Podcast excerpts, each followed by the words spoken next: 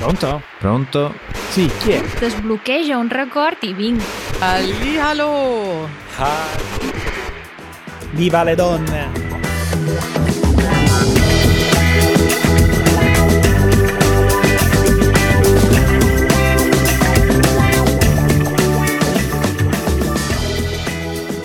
Ma dove saremmo noi senza le donne? Eh, ma dove saremo? Do- dove saremo? Non ci saremmo. Eh, Questo è mm, proprio l'ABC della biologia umana. Sarebbe un po' un casino. Eh sì, la vita sarebbe molto più brutta senza eh, le donne, quindi noi abbiamo deciso di festeggiare le donne in concomitanza con la giornata internazionale della donna che cade l'8 marzo. Nel nostro caso, per chi ci ascolta, sarà caduta. Ti è fatta male? Ai ai ai, Matteo. Sono tentato da lasciare immediatamente la registrazione No. per colpa di questa tua battutaccia. No. sarà caduta è un tempo verbale abbastanza complicato perché nella stessa frase abbiamo il futuro e il passato. Sarà caduta. È difficilissima questa cosa. Ma no, è semplice perché noi adesso parliamo del futuro. Chi ci Mhm. ascolta, magari di sabato, quindi per noi è futuro. Però la cosa che accade sarà accaduta nel passato. L'8 marzo è precedente, mercoledì ed sarà precedente al sabato. E quindi si dice sarà caduta l'8 marzo. Bene. Chiaro? Chiarissimo. Spero di aver spiegato in maniera semplice. Matteo, ma noi eravamo rimasti Mhm, settimana scorsa mhm. dove? In America? Dove eravamo rimasti? Con questi salti temporali e geografici È sempre più difficile. mi sono sentito un po' con Marty McFly in Ritorno al futuro. Eravamo rimasti, hai ragione, in America. Settimana scorsa è successa una cosa particolare e parliamo di donne, anzi di prime donne. La First Lady eh, Jill Biden, la presidentessa degli Stati Uniti d'America, ha visitato in realtà il Kenya, quindi mm, leggermente distante eh, dall'Italia, ma prima di tornare negli Stati Uniti d'America ha deciso di fare una deviazione. Così facciamo uno scalo tecnico in Italia. Ah, Perché Matteo? beh, sicuramente perché voleva mm, fare un giro da qualche parte. Secondo me per poter assaggiare il cibo più buono che può offrire la nostra terra, la pizza. E quindi ha approfittato di uno scalo tecnico, l'hanno chiamato così, ma io ci credo poco. Pe- penso sia stato più uno scalo gastronomico. Vabbè, tecnico in un certo senso è tecnico. diciamo. Loro tecnicamente hanno scelto di fare scalo a Napoli per mangiare la pizza migliore. Può darsi, di- dice, dobbiamo comunque fare rifornimento tra i tanti posti, scegliamo uno dove si può mangiare Eh. una bella pizza. Hanno fatto scalo a Capodichino, che è l'aeroporto di Napoli, ma anche una base militare americana. aspetta un attimo. Capodichino è l'aeroporto o la base militare? Allora, Capodichino, diciamo, già è il quartiere, è un quartiere della città di Ecco, Napoli. Ok. Poi c'è l'aeroporto di Napoli, che tecnicamente Mhm. si chiama Ugo Niutta, ma che chiamano tutti Capodichino per il quartiere in cui si trova. Mhm. e nella stessa area, proprio adiacente all'aeroporto civile, c'è anche una base americana, c'è proprio uno dei quartier generali della NATO eh, in Italia e a Napoli nello specifico. Mm, Ok. Ok? Atterrati in questa base militare, hanno ordinato a bordo 19 pizze. Tra l'altro, la curiosità è che sono 10 margherite e 9 quelle che noi in Italia chiamiamo diavole. Cos'è una pizza diavola? È una pizza diavola, è una semplice margherita con del salame piccante.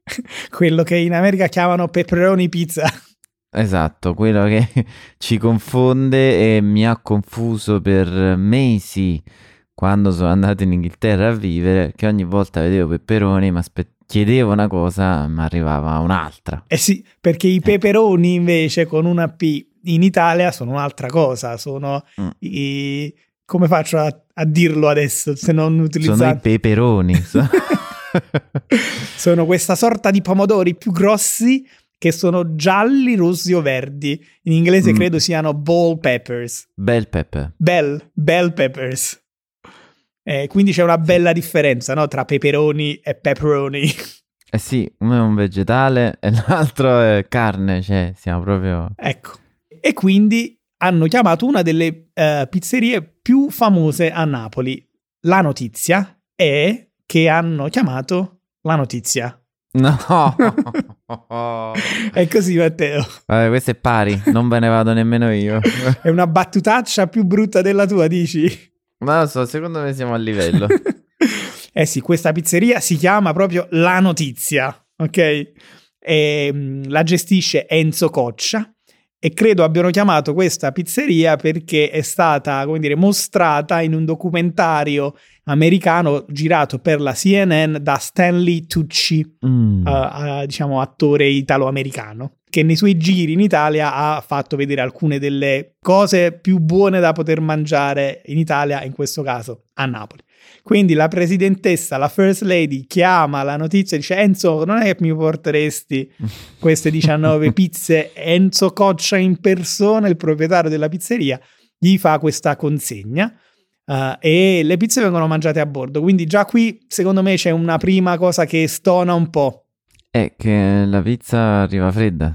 Già arriva fredda perché la, la pizzeria, Eh. la notizia si trova a Posillipo praticamente, Vomero Posillipo. Da Capodichino parliamo di un 20 minuti in auto. E poi viene mangiata a bordo la pizzeria, quindi suppongo che questa pizza sia stata consumata almeno mezz'ora dopo la cottura. Male male. Eh, non so, veramente. Sai che da, piz- da proprietario di pizzeria che non sono e da pizzaiolo che non sono, quasi penserei se accettare o no. Perché dire sì, ti porto 19 pizze che mangerai dopo mezz'ora, mi sentirei in colpa. È difficile perché te la faccio mangiare una schifezza.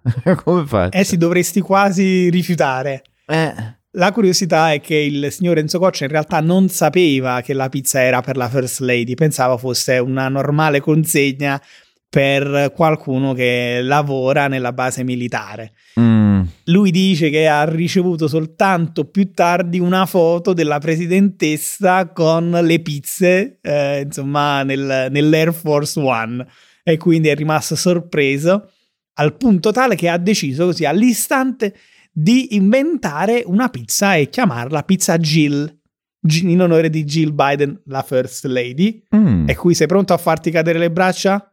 Vai. Ha detto: Non ho ancora pensato agli ingredienti, ma ci sarà sicuramente il bacon. Poteva andare peggio, eh, Matteo? Potevano metterci l'ananas. Beh, però ha detto che ancora no, non ha definito gli ingredienti. Ai, ai, ai. Lei comunque o ha mangiato una margherita o una diavola. Mm, mm. Se è la pizza dedicata a lei, dovrebbe essere vicino a una di queste due pizze, no? Sono, sono d'accordo e penso in realtà che sulla questione pizza e ingredienti da ammettere sulla pizza o meno ci voglia proprio un'educazione, un metodo educativo. sì, sono d'accordo, ma secondo me un po' di libertà ogni tanto.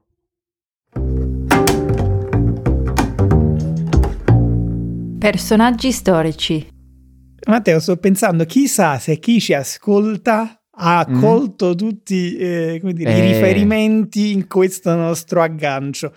Metodo educativo, educazione, libertà. E personaggi storici, diciamo, per concludere. Esatto, giochiamo un po' con i nostri ascoltatori, vediamo se in questi secondi riuscite a pensare di chi vogliamo parlare in questa eh, seconda sezione della nostra puntata di oggi. Diamo due indizi prima poi di svelare tutto. Io do l'indizio, stiamo parlando di una donna italiana. Eh, eh sì, puntata dedicata alle donne, quindi altro indizio. Tu dai un indizio. E forse direi pedagogia, o meglio, che ha lavorato tanto con i bimbi o per i bimbi. Quindi se non la indovinate adesso, ragazzi, eh, È stata su una banconota? È stata su una banconota, sì. Secondo me stiamo giocando un po' troppo con i nostri ascoltatori. diciamo, diciamo chi è, chi è, chi facciamo così, dico io l'ultima e poi tu Vai. mi dici chi è. Io Mm. direi che è stata forse la donna italiana più illustre di sempre. Maria Tecla Artemisia Montessori. Non sapevo tutti questi nomi. È giusto, è giusto dirli tutti. Oltretutto c'è uno dei nomi che è molto interessante, di cui parleremo più tardi. sì, io direi semplicemente Maria Montessori. Se vogliamo essere sacrileghi, diciamo la signora Mille Lire. Aia, è lì. Eh, eh, eh. Eh sì, Matteo, perché per i, i circa quarantenni come noi, Mhm. eh, la Montessori è la donna che è stata stampata sulla banconota da mille lire dal 90 al 98, praticamente subito prima che poi venissero ritirate le lire in favore dell'euro. Quindi per noi è la donna stampata sulle mille lire. Oltretutto per quell'epoca eravamo anche diciamo, abbastanza legati alle mille lire. Per noi erano una cifra importante. Sì, e tra l'altro la banconota probabilmente più diffusa Mm, tra tutte, mm. un po' come il dollaro, se, se torniamo a parlare di America, quindi era onnipresente.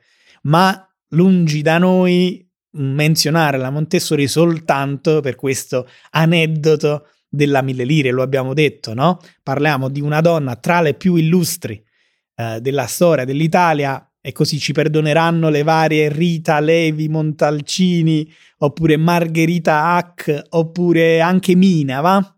Te ne vengono in mente altre che potrebbero offendersi? Mi viene in mente, ma solo perché è presente nel suo nome Artemisia Gentileschi. Eh sì, Però. una delle artiste più Mm. importanti invece del panorama italiano. Però insomma abbiamo deciso di dedicare a lei questa sezione per diversi motivi, anche per l'aspetto educativo. Eh, infatti il metodo Montessori eh, è diventato uno dei metodi principali per l'educazione, soprattutto dei bambini, quindi parliamo di pedagogia. Mhm. Diffusissimo questo metodo non solo in Italia, ma anche all'estero. Anzi, forse Più all'estero. senza forse, più all'estero che non in Italia. No? E qui veniamo al discorso di Nemo, profeta in patria. Ui, e qua veniamo al discorso di iniziare a parlare in latino.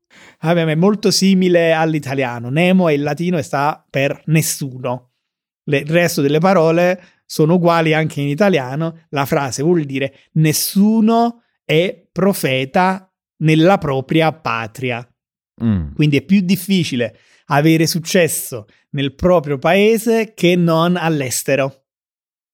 Sì, diciamo che questa è una, è una frase che si può usare anche nel piccolo e dire quando, quando diciamo eh, ti seguono altrove, tipo fuori casa, ma in casa, in famiglia, nessuno ti prende sul serio, è simile. A, eh, come dire, a riprova di questa affermazione basti pensare che eh, non so, in Irlanda c'è una scuola montessoriana ogni 10.000 abitanti circa. Eh, negli Stati Uniti, in Germania, nel Regno Unito siamo in una cifra tra i 70 e gli 80.000, quindi una scuola ogni 70-80.000. In Italia una scuola montessoriana ogni 440.000. Male, male. E non mi aspettavo questa eh, differenza tra Italia e estero. Eh sì, te l'ho detto, altrimenti non avrei eh, utilizzato questa frase latina, no? non l'avrei spesa così. C'è un Mm. motivo. Ma chi era Maria Montessori? Eh, e brevemente anche in cosa consiste il suo metodo. Maria Montessori è una donna del mille- della fine del 1800 del centro Italia, siamo in provincia di Ancona, quindi Marche, pieno centro Italia, Mm, ed è, eh, per dirne una, è stata tra le primissime laureate, quindi donne laureate, in medicina in Italia. Già questo è insomma un record. Non la primissima, ma se non sbaglio la terza tra le prime. Pensa che quando ha studiato poi medicina, eh, una delle particolarità è che eh, non poteva studiare i corpi, quindi i cadaveri, assieme agli altri studenti, che erano ovviamente tutti uomini, eh, perché era inaccettabile che lei potesse avvicinarsi ad un corpo maschile, seppur morto, in presenza di altre persone. E quindi lei era costretta a studiare di notte da sola un cadavere. Io non ce l'avrei mai fatta. Non solo, non solo da solo, ma pure di notte. Con un morto, cioè coraggio non solo per fare una scelta controtendenza, no? quindi avere tutte le difficoltà di una donna della fine dell'Ottocento in un mondo fatto in pratica solo di uomini, ma anche studiare di notte con un cadavere. Coraggiosissima la Montessori. E poi, dopo la laurea, in realtà diventerà un'educatrice a tutto campo e svilupperà il proprio metodo educativo nell'ambito della pedagogia, quindi dell'insegnamento ai bambini. Mm. E in cosa consiste? Qual, o meglio, quali sono i cardini principali del metodo Montessori? Li ha menzionati il nostro amico Matteo uh, nell'introduzione di questa sezione, ovvero la libertà. E io aggiungo anche l'autonomia nella scelta di cosa utilizzare per l'apprendimento. Matteo, hai sicuramente sentito parlare del metodo Montessori. Io ho sicuramente sentito parlare del metodo Montessori, sì. Ci sono persone che adesso ci penso in realtà sono non in Italia, che hanno figli che mh, mm, frequentano scuole montessoriane. Vedi? Confermi? Mm, confermo, eh, inconsapevolmente già lo sapevo, ma non avevo questa percezione. È strano perché ovviamente è un metodo it- italiano, diciamo. Sì, anch'io avrei preferito uh, iscrivere mia figlia ad una scuola montessoriana, ma devo dire la verità, è stato molto complicato trovarne una. In realtà non ne ho trovato nessuna per l'infanzia nei dintorni qui di casa e, e mi sarebbe piaciuto perché questo metodo è basato tutto sull'individualità del bambino, quindi non è un curriculum unico per tutti i bambini, ma è mettere a disposizione dei bambini tutti gli strumenti o i giochi, per il caso dell'infanzia, a disposizione e poi è il bambino a scegliere cosa utilizzare, come utilizzarlo, quando utilizzarlo, quando smettere. Hmm. Uno dei cardini è Uh, quello di uh, avere dei giochi studiati specificamente per questi uh, propositi e poi avere dei, dei, delle mensole basse, no? dei mobiletti molto bassi eh, che possono essere raggiunti in autonomia dai bambini e avere i tavolini, quindi i bambini prendono il gioco che scelgono, ci giocano nel modo in cui vogliono, intuitivo, uh, per il tempo che vogliono, senza l'intervento degli insegnanti se non dietro richiesta dei bambini. Beh, è molto molto interessante, cioè autonomia e libertà. Forse è anche un, questo uno dei motivi per il quale, diciamo, in Italia mm-mm, non segue quella rigidità della scuola pubblica. Eh sì, diciamo che paradossalmente siamo più rigidi dei metodi invece progressisti che si sono sviluppati in Italia. E vorrei chiudere questa sezione facendoti un parallelo con l'educazione invece linguistica, perché io penso che il metodo mm-hmm. montessoriano applicato agli adulti e applicato alle lingue abbia dei grandissimi vantaggi, ovvero non serve andare in una scuola in cui c'è lo stesso curriculum per tutti ed ognuno deve ripetere quello che devono fare gli altri, ma l'apprendimento è un processo individuale, quindi quello che vuoi imparare dipende da te, studente, devi trovare qualcosa che sia interessante per te, che ti piaccia, che ti interessi e studiarlo con i tuoi metodi, i tuoi tempi, le tue scelte. Che ne pensi? Molto interessante, molto interessante. Ti dirò di più. Questa cosa secondo me la dovremmo approfondire in qualche puntata un po' l'approccio alla lingua e come approcciare la lingua da adulti. Assolutamente una delle puntate future sarà su come imparare le lingue in genere e soprattutto come imparare l'italiano.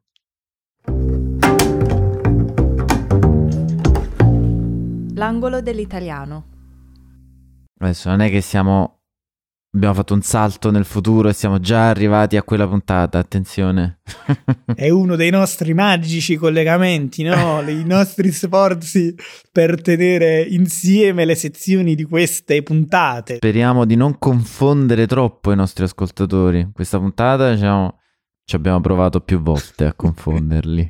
Mano angolo dell'italiano perché adesso parliamo un po' più nello specifico di vocabolario italiano Mm. e siccome festeggiamo la giornata internazionale della donna, parliamo di vocabolario al femminile. Ovvero, la mia domanda per te, Matteo, Vai. parlami, in realtà non è una domanda, parlami delle donne importanti della tua vita.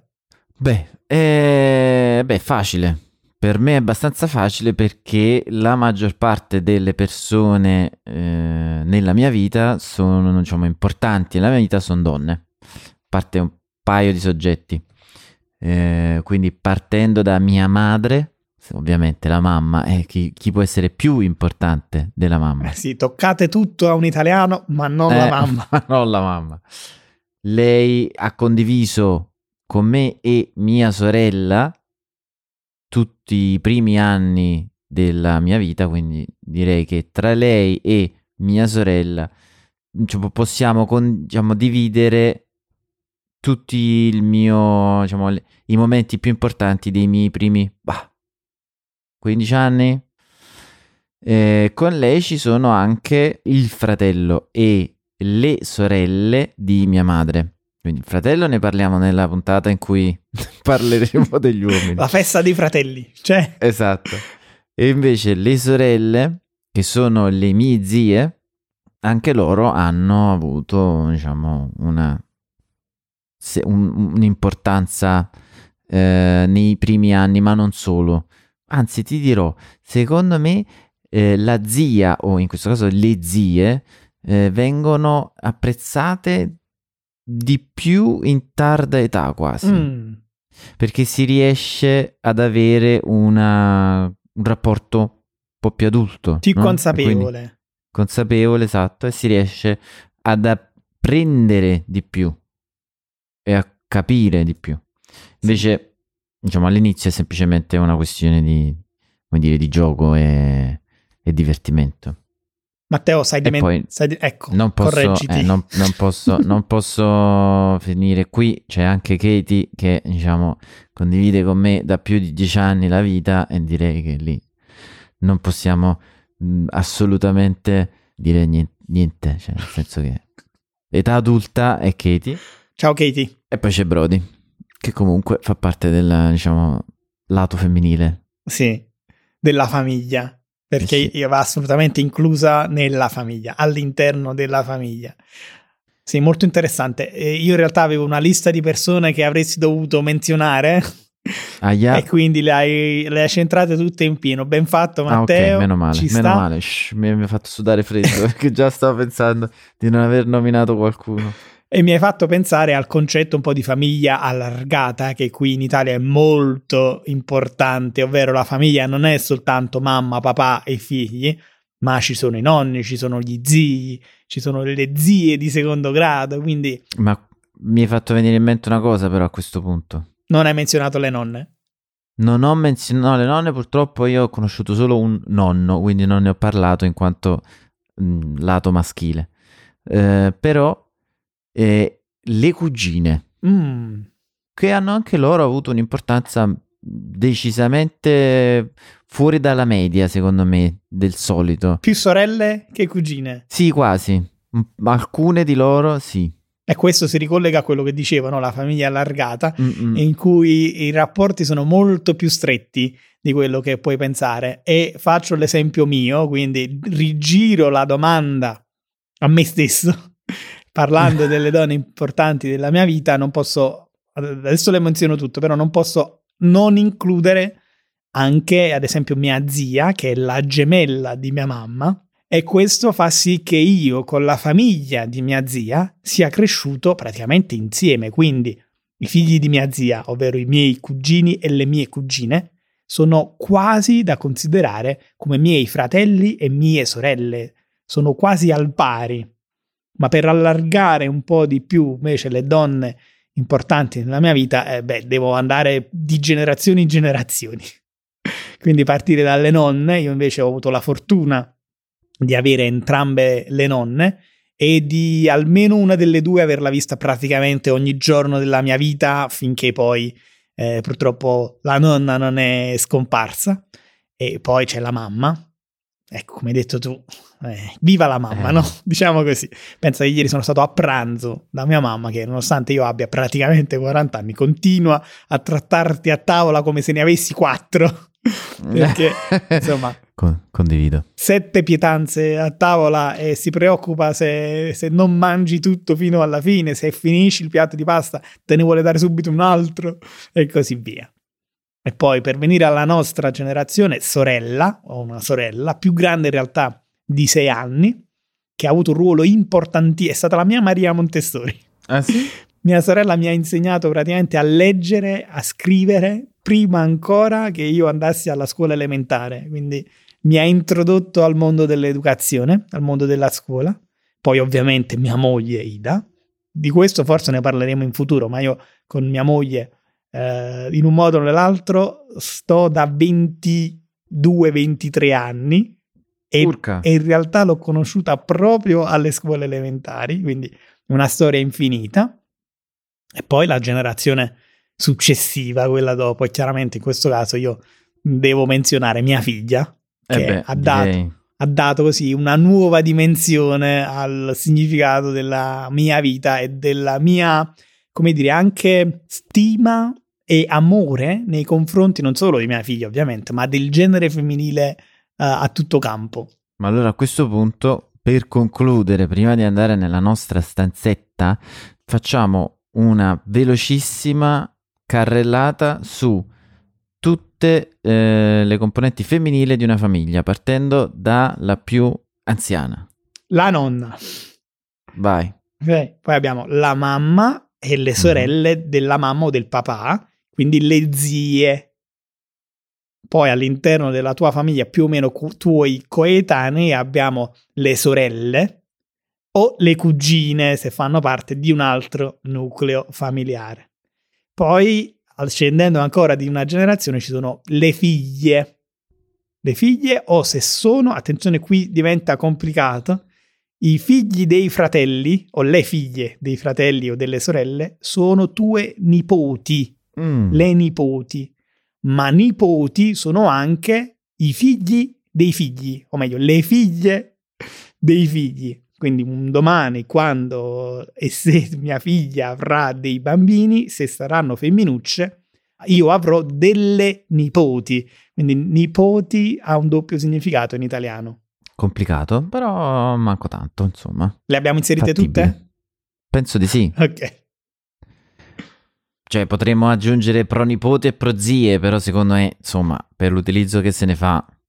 Ferma, ferma Matteo, ho dimenticato le mogli o le fidanzate o le compagne, che dir si voglia, quindi prima che mi tirino le orecchie dall'altra Aia. stanza io chiuderei qui. Andiamo, scappiamo, andiamo via. Ciao ragazzi. Ciao a tutti e viva le donne. Ciao.